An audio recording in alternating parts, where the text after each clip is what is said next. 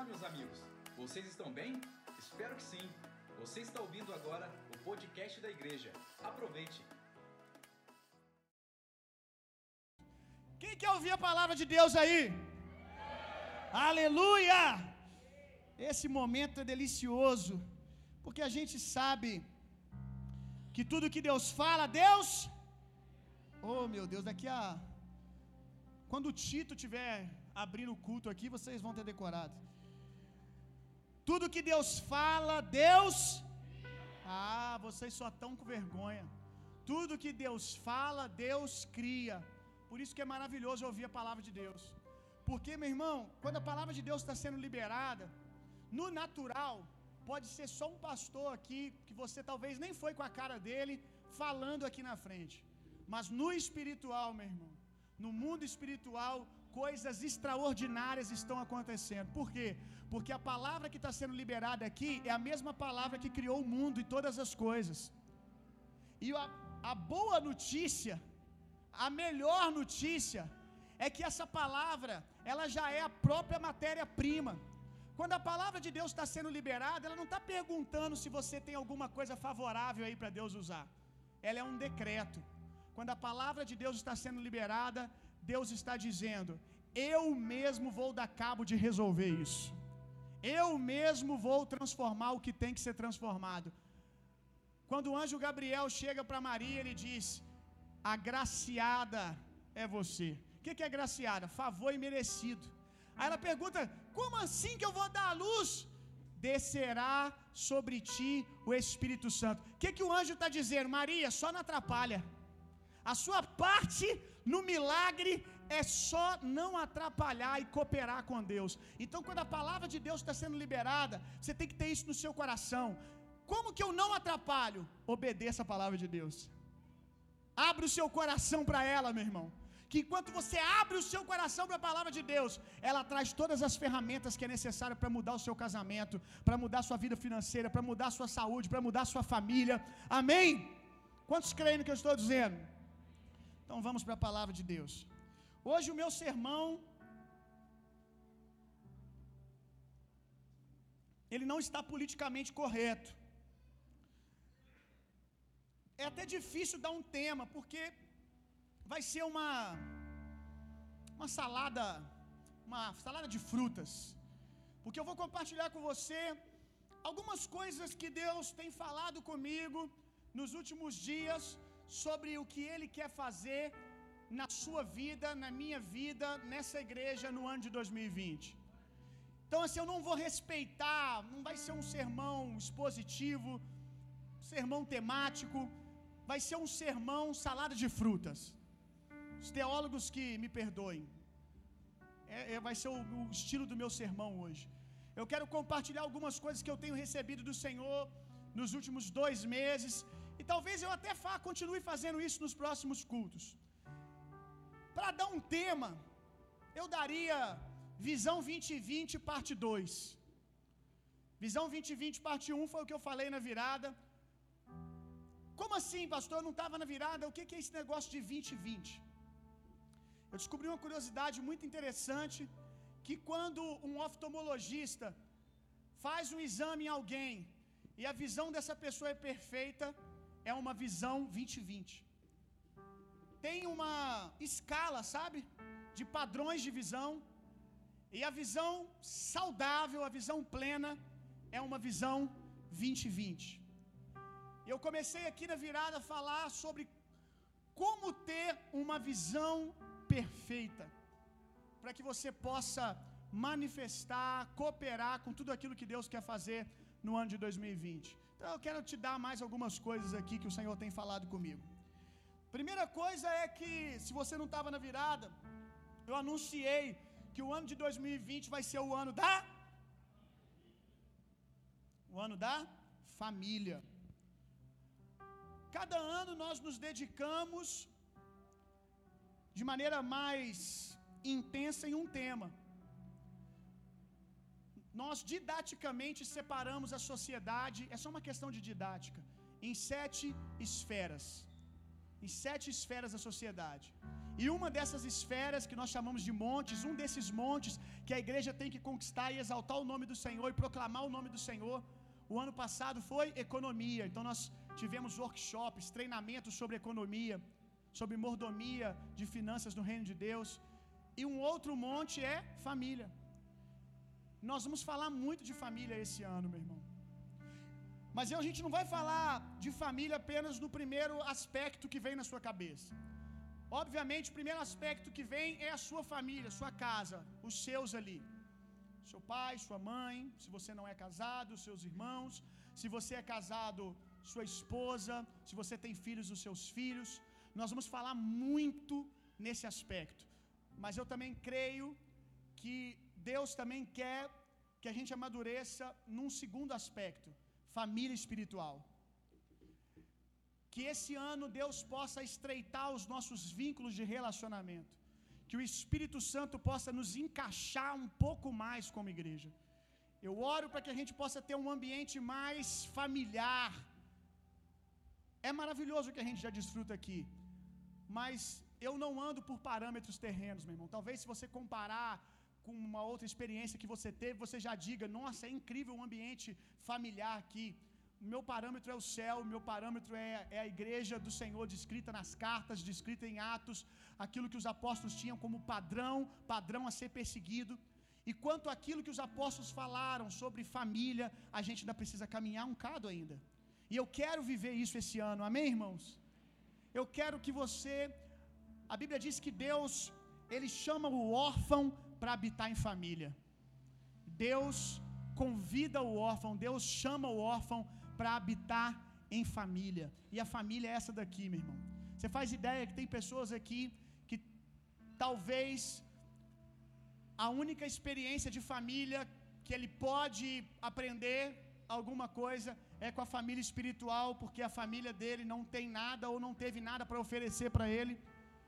Faz ideia a importância da gente ter uma igreja familiar, para que as pessoas possam chegar aqui e encontrar o padrão do céu, para que esse jovenzinho que cresceu sem nenhuma estrutura, poder encontrar isso aqui na família espiritual e ter toda a geração dele impactada e os descendentes dele poder experimentar família de verdade, porque ele viu isso na presença do Senhor aqui com a gente.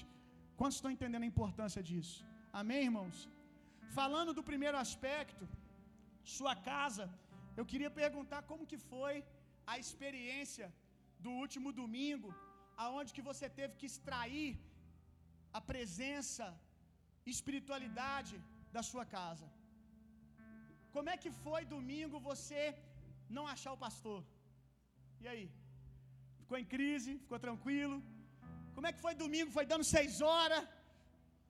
Meu Deus, o que, que eu faço agora? Quando eu falei, sugeri que, a, que você podia fazer um culto com a sua família, você podia ir no shopping também, mas uma das coisas que eu sugeri foi você fazer um culto na sua casa e cada um dos membros da sua família, seu filho abre o culto, a filha não canta, mas ela pode apertar o play lá no, no som, no iPad, na, no, na caixinha lá, e vocês cantam junto, ela lidera o louvor. Você, pai, você prega uma palavra, pastor, não sei pregar, você lê um texto. Você não fez isso porque você sentiu paz de fazer uma outra coisa, porque a sua família precisava de um passeio, que também é espiritual. Para quem é espiritual, tudo é espiritual, amém? Sair com a sua família era o que você precisava, amém? Você não fez o culto por isso ou você não fez porque você se acovardou e não conseguiu lidar com a ideia de que Deus pudesse se manifestar na sua casa igual aqui no culto, por meio de você pregando, por meio do seu filho abrindo o culto. Talvez porque você não tem um ambiente onde você tenha coragem de invocar o nome do Senhor. Você não tem coragem, você invoca aqui na igreja, mas você não tem coragem de invocar o nome do Senhor na sua casa. Tamanho é a cultura, o ambiente de desrespeito que você está criando lá. Então aí você fica assim como pai, agora lascou, porque o pastor falou de fazer culto. Como é que meu filho vai me ouvir pregar? Será que ele vai ouvir, vai me ouvir pregar com a mesma expectativa, com a mesma alegria que ele ouve o pastor lá na igreja? Ou ele vai ficar doido para levantar da cadeira e dizer: Pai, você é um hipócrita. Mãe, você é uma hipócrita. Por isso que você não fez, Porque, meu irmão, esse ano eu quero, como o ano passado também eu falei sobre isso. Jesus, meu irmão, ele quer antes de empurrar você para expulsar demônios, para curar enfermos, Jesus quer empurrar você para sua família. Quando o jovem gadareno foi transformado, cheio de Deus, liberto dos demônios, a primeira coisa que vem à mente dele é: Eu vou seguir esse Jesus. Por que, que ele diz isso, gente? Porque com certeza ele foi muito humilhado na casa dele, cresceu desacreditado pelas pessoas porque era um endemoniado. Para ele era um lugar desconfortável voltar para lá, então ele Jesus me curou, eu quero seguir Jesus. Aí o que, que Jesus diz para ele? Não, não, não, não, não. Volte para sua casa e conte tudo aquilo que o Senhor fez. Tudo aquilo que Deus fez, volte para sua casa e conte. O primeiro campo missionário que Jesus quer te empurrar é a sua casa. Pastor, é tão desconfortável para mim. Mas são eles que têm respaldo para impor as mãos e te enviar de maneira legítima. São eles que têm respaldo para impor as mãos sobre você e te enviar de maneira legítima. Por quê? Porque o Senhor vai dizer por meio do apóstolo que só pode governar na casa de Deus aquele que primeiro governa bem a sua. Então quem envia? Quem envia primeiro não é o pastor. Quem envia primeiro não é o apóstolo, o profeta, o sacerdote. Quem envia alguém para o ministério primeiro, quem respalda primeiro é a sua casa, é a sua família. É tão difícil, pastor, mas é por isso que Deus está te empurrando para lá. Porque se você ficar bom com família, você vai ficar bom com qualquer coisa. Se você for um bom pai, se você aprender a ser um bom esposo, uma boa esposa, rapaz, Deus pode te colocar com qualquer coisa. Porque eu já preguei aqui, não tem barco mais difícil de governar do que família. Então, quem fica bom em governar esse barquinho chamado família, Deus pode dar para ele qualquer embarcação. Se ele está dirigindo uma outra embarcação e uma tempestade começa, todo mundo desespera. Aí você olha para o marinheiro lá, ele está tranquilo. Mas por que você está tranquilo? Você, rapaz, eu já fui treinado na minha casa.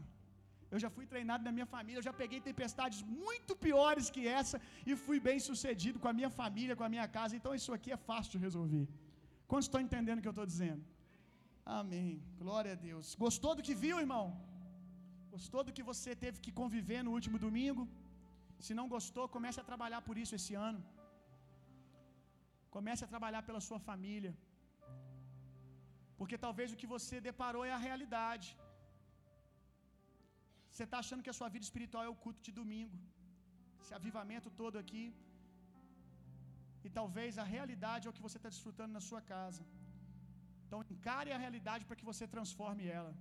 Você, eu quero o avivamento do domingo na segunda. Eu quero que o Deus do domingo seja o Deus da minha segunda, da minha terça, da minha quarta, da minha quinta, da minha sexta, seja o Deus da minha casa.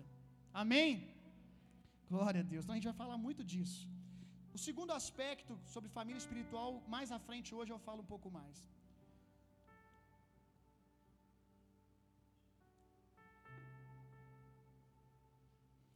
Uma outra coisa que o Senhor tem falado comigo para falar com vocês é para que vocês tomem cuidado na largada de vocês.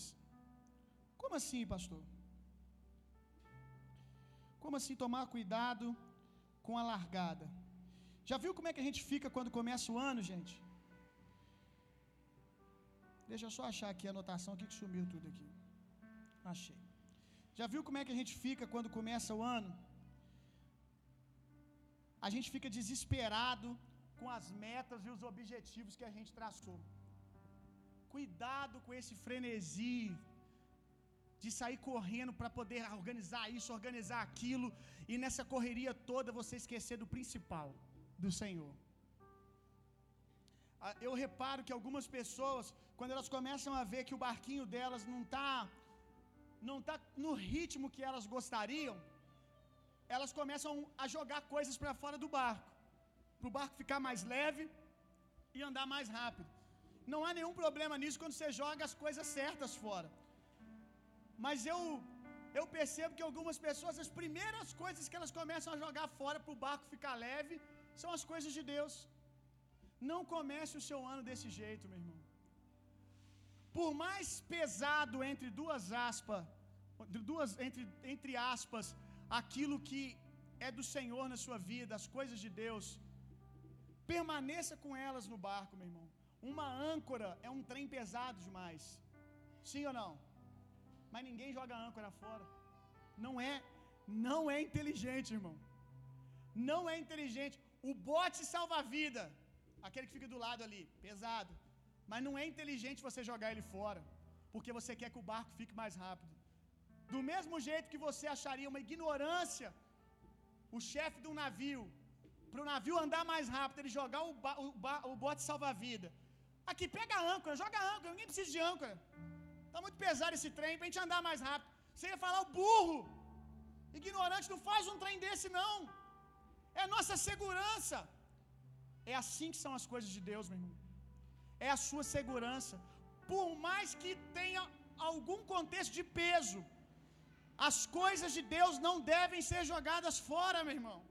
Porque no dia mal você vai procurar Jesus do barco e ele não vai estar lá, porque você botou ele para fora, em nome de metas.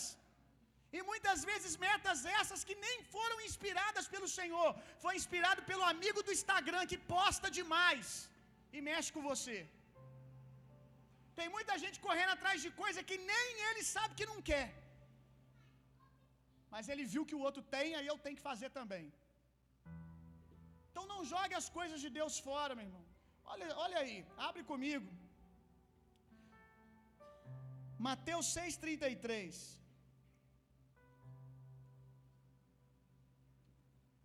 Quantos acreditam que Deus cumpre a sua palavra? Olha, olha, olha a segurança que Ele está nos dando. Buscai primeiramente o reino de Deus e a sua justiça, e todas as coisas vos serão acrescentadas. Dê prioridade ao que é prioridade, e o resto, no tempo oportuno, na hora certa, vão sendo acrescentadas as outras coisas. Dê prioridade àquilo que é prioridade. Eu não lembro qual avivalista que disse, não me lembro agora, mas um dos pais da igreja, um dos avivalistas, dos generais de Deus, ele disse: Hoje eu tenho muita coisa para fazer, por isso eu vou orar mais. Não posso ficar menos de três horas orando, porque eu tenho muita coisa para fazer. Olha que coisa linda. Prioridade. Eu não vou arriscar sair na selva dos leões sem ouvir o céu primeiro. Comece agora a dar prioridade o que é prioridade. Comece a estabelecer rotina de oração na sua casa. Acorde um pouquinho mais cedo, você está animado, o ano começou agora. Tire um tempinho, 15 minutos. Acorda mais cedo. Para ouvir o Senhor. Deus pode te contar alguns segredos, Deus pode logo pela manhã te entregar chaves que você vai precisar no decorrer do seu dia que você nem sabia, mas enquanto você está ali, no cantinho, acordou um pouco mais cedo, está meio sonolento, não tem problema, você está orando, às vezes está orando no espírito, está orando em outras línguas, e chaves estão sendo impressas no seu espírito, graça está sendo colocada sobre você para o dia. Leitura da palavra, comece a ler a Bíblia agora, meu irmão. Já está atrasado se você não começou. Ou você vai ficar mais um ano pagando de cristão que nem Bíblia lê. Mais um ano, fake. Que isso, meu irmão? Mais 365, ah, esse mês é 360, esse ano é 360 aí? Seis. Aí, mais um dia ainda para você ficar sem ler a Bíblia, miserável. Esse ano vai ser pior ainda. Se tu não começar a ler a Bíblia, esse ano vai ser pior. Vai ficar um dia a mais ainda sem ler a Bíblia. Um dia a mais sem orar. Comece agora, meu irmão. Ai, pastor, não entendo nada. Hoje tem tanta ferramenta para te ajudar. Tem Bíblia com tudo quanto é tradução. Baixa no celular. Você escolhe a tradução que você quer. Você não vai entender também não lendo. Não tem como Deus te, Deus te explicar aquilo que nem está aberto diante de você, meu irmão. Não faz sentido. Não faz sentido você querer que Deus te conte segredos quando você não se comporta como um amigo dele, dispor no seu ouvido para ouvir. Comece a ler. Estou entendendo não, mas vai lendo, meu irmão. Revelação vai chegar. Você vai ver a animação que você ficar. A animação que você vai ficar, pelo menos comigo foi assim. Quando eu comecei a ler a Bíblia, eu não entendia nada. Nada, nada, nada. Aí eu lembro da primeira vez que eu li e eu entendi. Meu Deus. Coisa boba, não foi nem uma revelação profunda, mas eu entendi o que estava escrito. Uh, meu Deus do céu! Uh, que loucura! Fiquei, meu irmão, eu fiquei doido. Eu fiquei doido. Deus está falando comigo na palavra. Sabe, é um nível muito alto. Deus está falando comigo na palavra dele. Uau! Eu estou entendendo. O Espírito Santo está aqui do meu lado enquanto eu leio essa palavra. Agora, não foi no primeiro dia que eu li a Bíblia. Talvez não foi no, no quinto. Talvez não foi nos primeiros 15 dias. Talvez não foi nem no primeiro mês.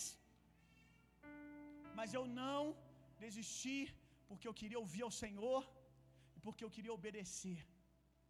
Amém? Então comece a dar prioridade ao que é prioridade.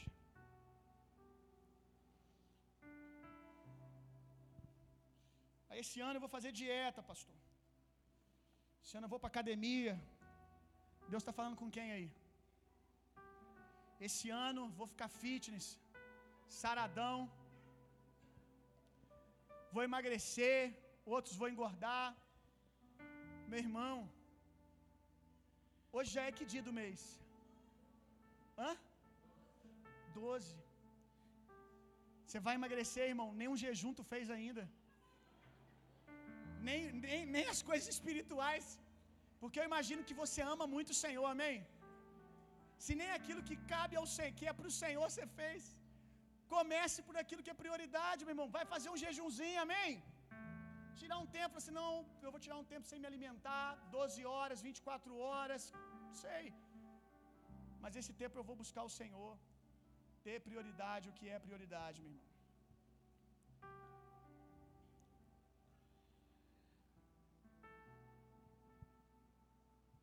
Colocar o Senhor no barco, não importa quanto espaço ele ocupe, na hora da tempestade vai fazer sentido ele estar tá lá, meu irmão. Coloque o Senhor no barco, porque no dia mal ele vai ser a sua segurança. Quando você precisar despertar a palavra de Deus, despertar as coisas de Deus, a sua segurança vai estar no barco. Tire esse ano para você chegar mais perto de Deus, meu irmão. Você mergulhar em águas mais profundas. Quando alguém me pergunta, aquela, aqueles quadrinhos do Instagram, sabe? Te pergunta. É muito comum eu receber a seguinte pergunta: Pastor, como é que eu faço para conhecer mais de Deus? Como é que eu faço para receber mais de Deus? Como é que eu faço para me aproximar mais de Deus?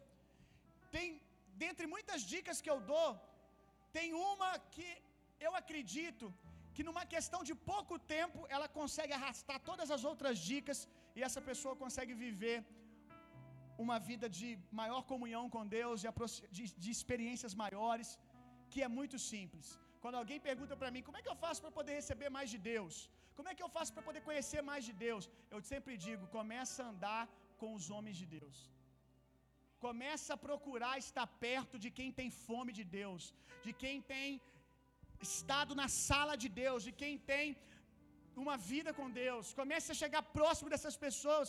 Sabe por quê, meu irmão? Quando você anda com quem tem fome, você fica com fome. Se você anda com quem busca a Deus, sem querer ou não, daqui a pouco ele já está com a Bíblia aberta do seu lado, você já está lendo a Bíblia junto com ele. Você não tem escolha.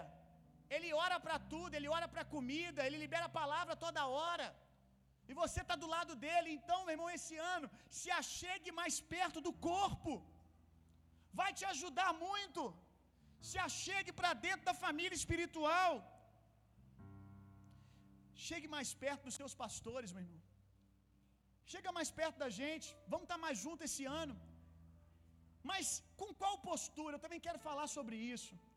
E aqui eu quero ter muito tato. Para que você não entenda de maneira errada, mas que você possa pegar de maneira muito clara aquilo que o Senhor quer falar aqui. Se achegue perto dos seus pastores esse ano, chega mais junto dos homens de Deus dessa igreja, não só dos pastores, líderes, discipuladores, pessoas cheias de Deus que caminham mais tempo com o Senhor. Mas se achegue com a motivação correta, buscando aquilo que realmente é prioridade. Por que, que eu estou te falando isso? O ano passado, houveram pessoas que tentaram se achegar, por exemplo, a mim e a outros líderes aqui talvez também, mas chega com uma motivação, eu não vou dizer errada, mas rasa, porque tem algo superior. O meu sonho é ser amigo do pastor Bill. E às vezes pessoas com essa expectativa chegam, querem ser meus melhores amigos, querem virar meus confidentes e se frustram. Não se frustram com o meu caráter, se frustram com o fato de eu não conseguir dar esse tipo de acesso. Não porque eu não quero, mas porque eu não sou onipresente. Eu não consegui dar esse acesso. E o ano passado teve gente que foi embora. Ah, porque eu nunca saí no stories do pastor.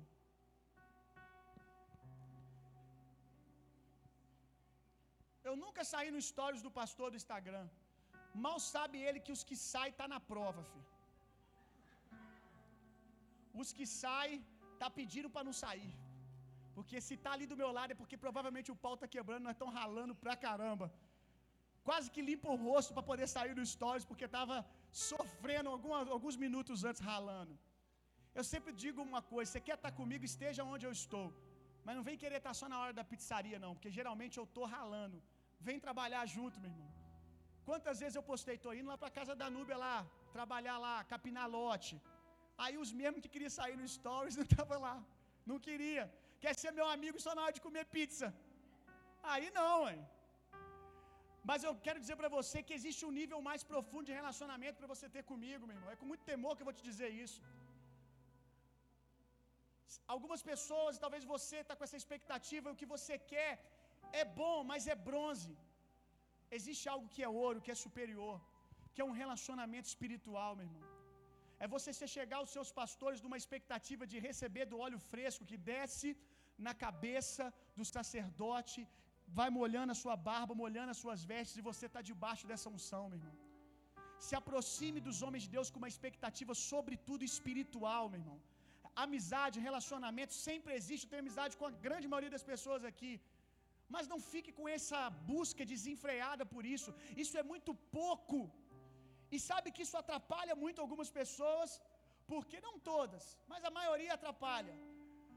Pessoas aqui o ano passado que eu nunca, por questão de falta de oportunidade, da correria dessas pessoas, da minha correria, nunca saí para comer depois de um culto. Nunca conseguimos sentar numa mesa para tomar um café, bater um papo, brincar. Aí passa um ano, eu nem sei que a pessoa já tem um ano de igreja, ela marca um gabinete comigo, ou uma hora a agenda bate, uma ocasião acontece, a gente está num café junto, está comendo em algum lugar, e a pessoa para, olha no meu olho e fala: Pastor, deixa eu te contar o que eu estou vivendo. Aí a pessoa começa a contar quem ela era antes e quem ela é hoje, o que Deus tem construído no tempo que ela tem vivido família espiritual aqui, que ela tem congregado aqui. Aí eu fico assim: Meu Deus, cara, olha o que Deus está fazendo na vida dessa pessoa. Por quê? Porque ela, quando ela senta aí, ela não senta aí esperando ouvir um conselho de um amigo. Ela senta aí esperando ouvir palavra de Deus saindo da minha boca e ela recebe com essa expectativa, com essa fé. E ela vai sendo transformada, meu irmão, porque ela está recebendo do óleo fresco. Eu quero dizer para você, meu irmão, que eu não tenho nenhum problema em ser amigo. Todo mundo sabe como é que eu sou. Eu sou um cara desnudado. Eu estou aqui. A pessoa chegou hoje. Se ela chegar mais cedo aqui na igreja, eu estiver varrendo aqui, a gente vai brincar, a gente vai se divertir. Mas eu quero falar um negócio para você. Existe algo mais excelente, meu irmão. Existe uma unção para você receber que é muito melhor do que a gente ficar rindo e brincando junto. É você ouvir o que sai da minha boca como palavra de Deus e praticar. Amigos, você pode ter muitos aqui, dezenas, mas pastor, um profeta, um sacerdote, quem Deus colocou aqui sobre a sua vida sou eu. Então não troque, não troque. A gente pode ser amigo também, mas principalmente uma aliança espiritual, meu irmão. Não torne nada de Deus comum. Jesus não pode fazer muitos milagres na sua cidade, por quê? Todo mundo é o filho do carpinteiro, é meu amigo, jogou bolinha de gude comigo. Não torne comum, meu irmão. Consiga ver a unção de Deus no carpinteiro, meu irmão. Consiga ver a unção de Deus nos homens que Deus tem colocado sobre a sua vida. Eu vejo que paralelo a essas pessoas que nunca sentaram comigo, mas o que eu falo é decreto de Deus, é palavra de Deus, e eles praticam e têm as suas vidas transformadas. Em paralelo, tem alguns que andam muito comigo, talvez por disponibilidade de tempo que tem, estão em vários lugares comigo, ouvem mais do que eu prego aqui no púlpito, ouvem na mesa também, e não muda, não cresce, continua a mesma coisa. Ou então, depois de décima quinta vez que eu falo a mesma coisa, nossa, isso é demais, agora eu entendi. Aí por dentro eu fico assim, meu Deus, eu prego isso todo dia lá na igreja, cara. Aonde esse abençoado tá enquanto eu estou pregando? Como assim? É porque conselho, se fosse bom, a gente não dava, a gente vendia. Esse é o problema de amizade. Geralmente seus amigos aconselham a mesma coisa para você 10, 20, 30, e quando você está quase se estrepando, você pratica o conselho e fala: Nossa, ainda bem que você me avisou. Ou então depois que você se lascou, rapaz, bem que você me falou. Amigo sofre, não sofre? Quem é amigo aqui de alguém? Você sofre ou não sofre? É o outro também que é seu amigo, sofre também. Fica, fica tranquilo. Amigo sofre, dá conselho, dá conselho e vê o cara fazendo lenha. Eu não quero que você ouça a palavra que sai daqui como um amigo pregando para você, ainda que eu o seja. Eu quero que você ouça o que sai da minha boca, seja na mesa, seja no café, no lanche, que saia a palavra de Deus, meu irmão. Você, eu preciso praticar isso, porque isso é espírito e vida para mim. Amém? Aleluia. João 15, 14.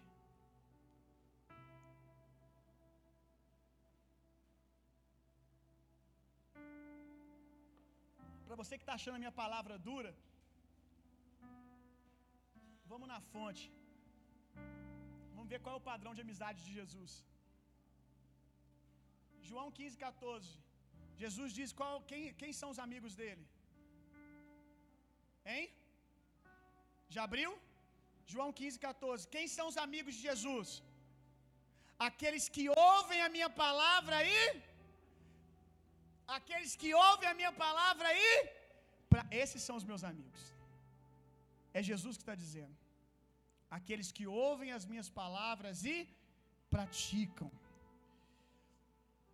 Outra coisa também que tem muita gente que quer andar com os profetas de Deus, ser amigo daqueles que sentam na sala de Deus, dos oráculos de Deus, mas não sabe digitar a senha. Sabe qual que é a senha, meu irmão? Você olha para Eliseu e Elias. Quando Elias chama Eliseu, quando Elias chama Eliseu para segui-lo, o que, que Eliseu faz? Eliseu queima as carroças dele, Eliseu começa a renunciar. Sabe o que, que Eliseu está fazendo? Eliseu está digitando uma senha. Eliseu está dizendo o seguinte: Eu vou andar com você, então eu vou abrir mão do mesmo jeito que você anda. Aliás, vou abrir mão do mesmo jeito que você abre.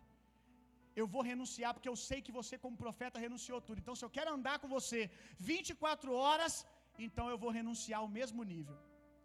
Por que, que eu estou falando isso? Porque tem muita gente querendo andar com o apóstolo Paulo sem ser Timóteo, se comportando como João Marcos. Por que, que o apóstolo Paulo fica bravo com João Marcos?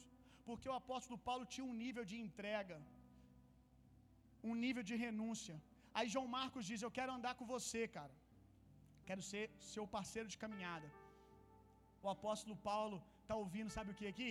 Pastorzão, tamo junto. Ô frase abençoada. Pastorzão, tamo junto pro que der e vier. Beleza? Geralmente depois de um culto que ele sente a presença do Espírito Santo, que o pau quebra, que ele se emociona, aí ele chega assim, pastorzão, tamo junto. Um dia João Marcos falou isso para Paulo. Paulão, tamo junto e misturado até o fim. Quero viver essa vida que você vive. Amém. Vamos lá. Como um bom pastor. Aí começa a caminhada. Um dia João Marcos se depara com a pressão do ministério, com um dia que não tem pizza. Com um dia que o pau quebra. Todo mundo, vou usar, ser bem rasgado aqui. Todo mundo às vezes quer aparecer no meu coitado, nem aparece, mas vamos dizer que aparece. No meu stories igual o Dima. Eu Dimar, para quem não sabe. Eu Dimar o Cids. Todo mundo quer Tá perto do pastor. Nossa, o Dima tá com o pastor toda hora. Exatamente, esse é o diferencial, ele tá toda hora. Ele não está só na hora da pizza, não. Você quer ter o acesso que ele tem, mas não quer dar a renúncia que ele dá. Vai morar na base igual ele, tem vaga lá. Larga tudo e vai morar você quer mesmo? Talvez as pessoas que você está olhando falam, eu queria ser igual esses jovens que ficam o dia inteiro junto com o pastor. Esses jovens estão orando para ter a família que você tem e você não toma conta e rejeita. Cuidado, que a oração deles pode ser para ter uma família igual a que eles acham que você tem. Quantos estão entendendo o que eu estou dizendo? Então, meu irmão, se você quer andar com os grandes homens de Deus, não os ofende, oferta, entrega, renuncia o mesmo tanto que eles entregam. Porque é isso que aconteceu com o apóstolo Paulo. Um dia João Marcos dá para trás. Ei, João Marcos, é o meu sonho. Eu estou dando a minha vida por isso e você vai ficar aí dando para trás. Por isso que ele fica bravo. Graças a Deus que nós temos a palavra para também aprender com o Barnabé, aprender a colher. Mas o que eu quero falar aqui é por que, o apóstolo Paulo fica tão bravo. Porque você quer andar comigo, mas não quer renunciar ao que eu renuncio. Bate a senha, meu irmão. Se é o que você quer. Se entrega de verdade. Não diminua aquilo que alguém está construindo. E por fim, meu irmão, eu creio que esse ano vai ser um ano de muita oração na nossa igreja, amém? Eu tive uma visão, estou terminando já. Eu tive uma visão no finalzinho do ano, eu estava, acho que eu estava em casa, e no meu tempo com o Senhor, eu tive uma visão como de uma engrenagem de relógio, sabe aqueles relógios antigos, aqueles que tem várias pecinhas e elas se encaixam, né? Aí vai girando aquela coisa bonita, aqueles relógios caros antigos. Eu tive uma visão de uma engrenagem assim, e era uma engrenagem que ela estava muito bem colocadinha, ajustadinha, bonito o negócio. Mas quando apertou o play lá, quando começou a funcionar, nos primeiros segundos ela até funcionou de maneira bacana. Mas chegou uma hora ela começou a travar, travar, e quando ela começou a travar, as peças começaram a, sol, a soltar. Aí no, no, ápice dessa visão eu perguntei ao Senhor: o que, que isso quer dizer? Eu não estou entendendo. Eu senti no meu coração Deus falando comigo: falta óleo. Falta óleo, a engrenagem é boa, tá tudo encaixadinho, tá tudo funcionando aparentemente, mas se não tiver óleo, chega uma hora que seca e aquilo que estava perfeito funcionando começa a pifar e soltar peça para todo lado. Aí Deus falou comigo: vocês são uma engrenagem, vocês conseguiram colocar as peças no lugar. Meu irmão, que implantação maravilhosa que nós vivemos de igreja. Dois anos atrás a gente estava na laje de uma casa. Olha a estrutura, não só a estrutura física de parede, mas a estrutura ministerial. Todos os ministérios funcionando, bem ajustadinho. Mais de 100 voluntários, meu irmão, servindo semanalmente. Que implantação legal! Então as peças elas foram pela graça de Deus, a sabedoria do Espírito colocada tudo no seu devido lugar e está funcionando bonito. Mas o que o Senhor está dizendo é: se não botar o óleo da oração, vai funcionar de maneira pesada, daqui a pouco vai ficando cansativo, e daqui a pouco peças começam a soltar por todo lado. Então o Senhor me disse, logo no final do ano, Invoque um tempo mais intenso de oração, derramando óleo nessa estrutura, porque ela vai girar de uma maneira tão poderosa, tão incrível. Então, olha isso, meu irmão. A gente precisa desse óleo. Eu preciso que você ore mais, meu irmão. A gente vai ter algumas convocações aqui para a gente orar durante a semana. Falei com a Adriele que está liderando a oração. Convocação para a gente vir para cá às 6 horas, 5 e meia. Depois você vai trabalhar, a gente ora uns 20 minutos, uma meia hora junto. Nós precisamos botar óleo nessa estrutura. A minha casa será chamada casa de oração. Amém?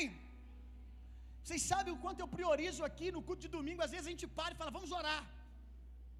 Mas eu não quero ter que falar mais, é o que eu falei aqui ontem. Eu quero, no período da adoração, ver que de repente a igreja está engolindo o ministério de louvor. A igreja está orando, está buscando tanto, está clamando tanto, que está engolindo o som do ministério de louvor, meu irmão. Às vezes aqui o ministério de louvor para, começa a fazer um instrumental, vai fazer uma passagem de música. Vocês ficam. Aí vamos aguardar a próxima música. Ei, meu irmão, que isso? Que dependência é essa? Eles não são muletas para vocês, não. Eles são um convite. Mas eles não são muletas, não. Para você se apoiar. Quando a música acaba, o que, que você tem para oferecer? Nada, pastor. Então o que, que você faz na sua casa? Porque, a não ser que você está pagando para o João ir lá cantar lá. Não sei, está fazendo agenda na casa de alguém aí, João? Está fazendo, David? Está fazendo, Carlos? Está fazendo agenda por aí? Na casa dos irmãos? Porque quando os irmãos não estão cantando, como é que você faz? Como é que você sobrevive? Porque quando para a música, vocês. Tá com a mão aqui, ó. Para a música.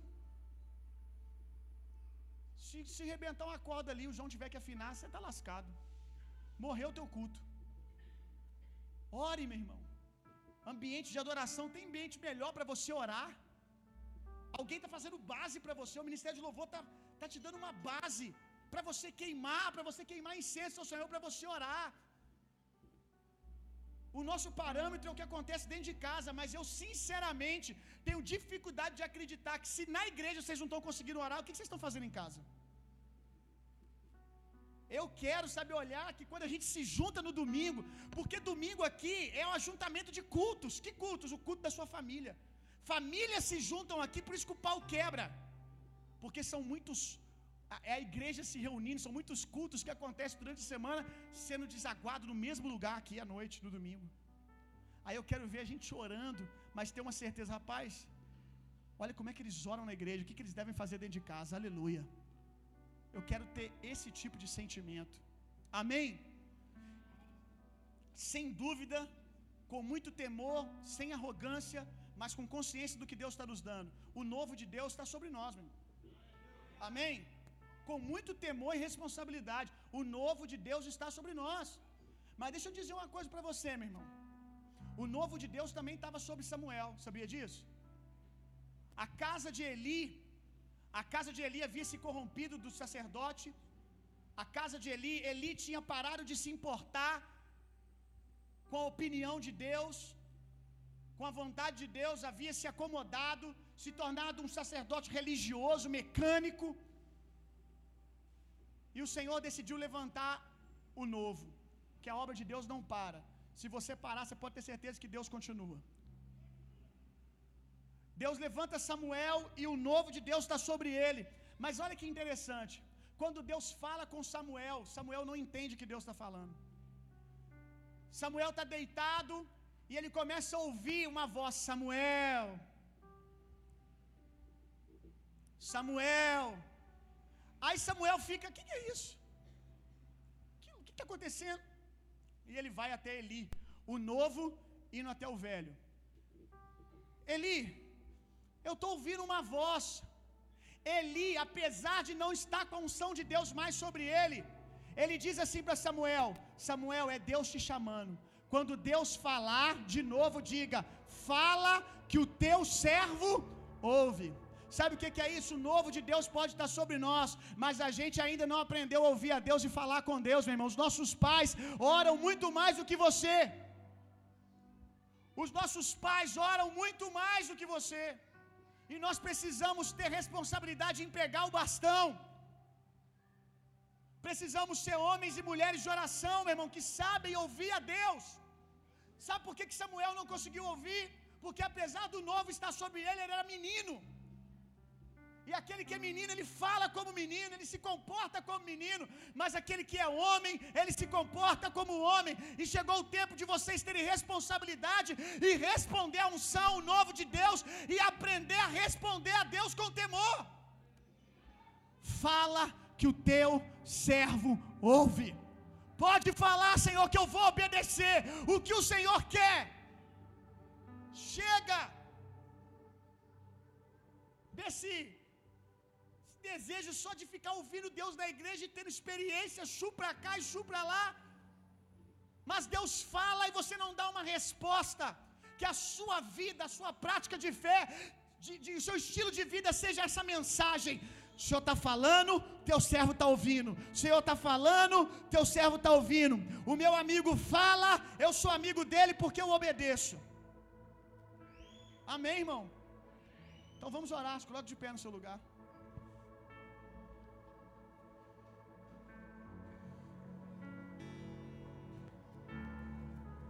Chega de Deus ter que ficar falando as mesmas coisas com você. Vou te dar uma característica de homens de Deus, homens de Deus maduros. Uma característica de homens e mulheres de Deus maduros. Eles são rápidos em obedecer a Deus. Deus está falando, nem terminou a frase, eles já estão lá. Homens maduros são rápidos em obedecer a Deus. Meninos questionam. Meninos, você fala, meu filho, faz isso. Por quê? Por quê? Quando eu era criança, eu falava como criança. Para de falar como criança diante do Senhor. O novo de Deus está sobre você. Aprenda a responder com temor e responsabilidade. Eu sou um menino com relação a pouca idade, com relação a poucos anos caminhando com o Senhor, mas aprove ao Senhor escolher a minha família espiritual, a minha igreja para fazer algo grande no Brasil, para responder algo grande juiz de fora.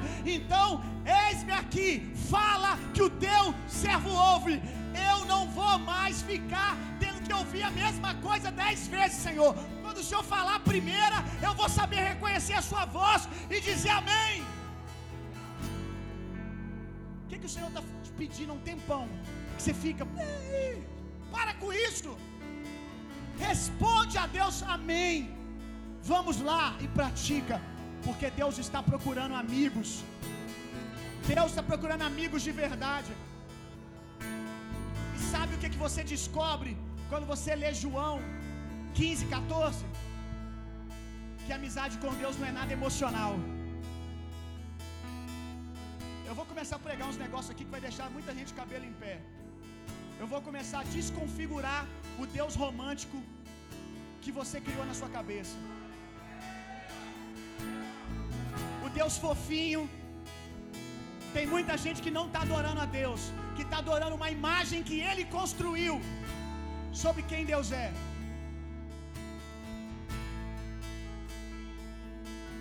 João 15, 14 mostra pra gente que a amizade com Deus não é essa coisa emocionalzinha. Eu vos chamo de amigo, mas quem é meu amigo é aqueles que obedecem aquilo que eu falo. Não é fofinho, não é bonitinho, mas é como é. Aceita e responde a Deus, meu irmão. Deus está fazendo grandes coisas agora, no mundo todo. Deus não para, Deus está se movendo. E a Bíblia diz que Ele não faz nada sem comunicar os seus oráculos, os seus profetas. Deus está procurando gente para comunicar as coisas que Ele quer fazer. Para chamar pessoas para participar do que Ele quer fazer. Mas tem que ser gente que diz: Fala que o teu servo ouve. Eis-me aqui, Senhor.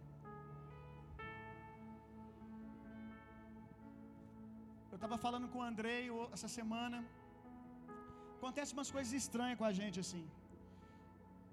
Porque eu fico sempre reparando o que, que, o que, que os, o Senhor está liberando nas grandes referências de avivamento do mundo, sabe? As grandes referências, os lugares onde Deus está se movendo de maneira mais incrível, os grandes profetas de Deus. Eu fico parando para ouvir o que, que Deus está falando lá. E desde que a gente começou como igreja, acontece um negócio meio estranho. Às vezes a gente prega um negócio aqui, sabe? E sem tirar nem pôr, lá no outro lado do mundo está sendo pregada a mesma coisa. O Galo escreveu um texto sobre criatividade, falando muito sobre o que nós cremos do assunto, há um tempão atrás, um ano atrás.